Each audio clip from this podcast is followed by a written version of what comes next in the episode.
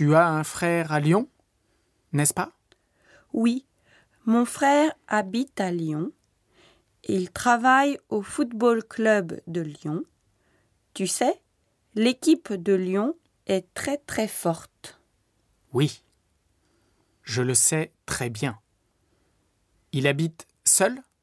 Non, il est marié et il a deux enfants. Ah bon? Alors, je pourrais lui demander quelque chose?